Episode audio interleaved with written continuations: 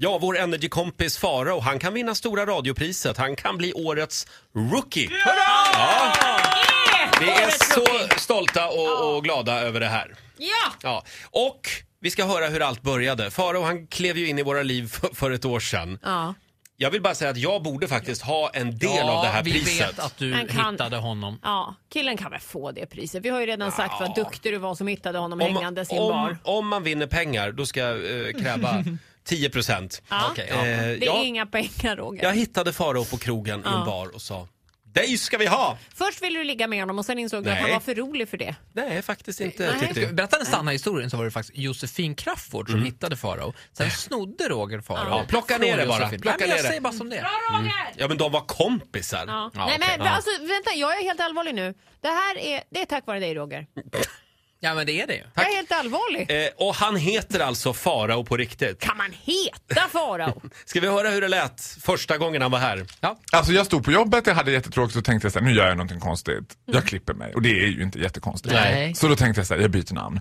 Och då hade jag tänkt att så här, om man ska byta namn, let's overdo it. Det är, liksom, det är ju så konstigt att bara, du vet att han heter Erik egentligen.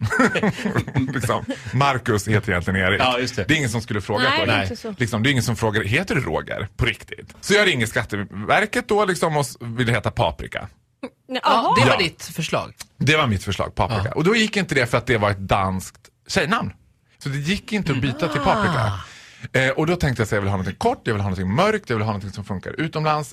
Farao. Det kom till mig, Farao. Och hon bara, hur vill du stava det? Ja, F-A-R-O. Tack så jättemycket, vi skickar ner papper till dig imorgon. Vadå, Och var så det bara klart? stod jag, nej men så bara stod jag där och bara, nej men! Nej, men gud. Och jag kommer ihåg att jag la på och bara, nej men Barbro, jag tror att jag byter namn precis. Och hon bara, Förlåt, vem är Barbro? Nej men en kollega då som jag jobbar med, hon bara, nej men herregud, vad, vad har du bytt dig till då? Nej, men jag tror att jag bytte till Farao. Jaha. Agneta, nu får vi kalla honom Farao, nu har han bytt namn. De var väl ganska vana tänker jag. Det var ju lite så, liksom. men, men, och- men det här är också lite tråkigt för att jag kommer inte riktigt ihåg hur det var när jag berättade för mina föräldrar.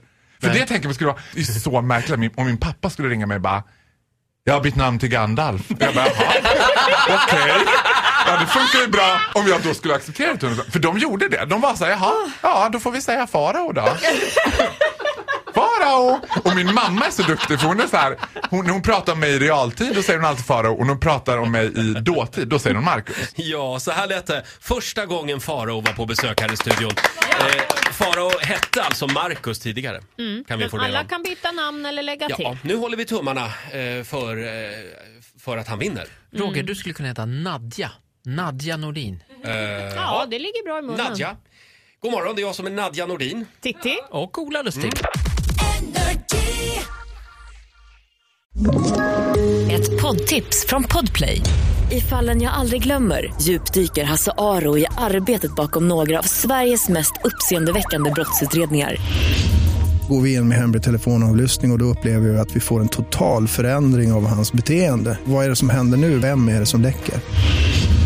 Och så säger han att jag är kriminell, jag har varit kriminell i hela mitt liv men att mörda ett barn, där går min gräns.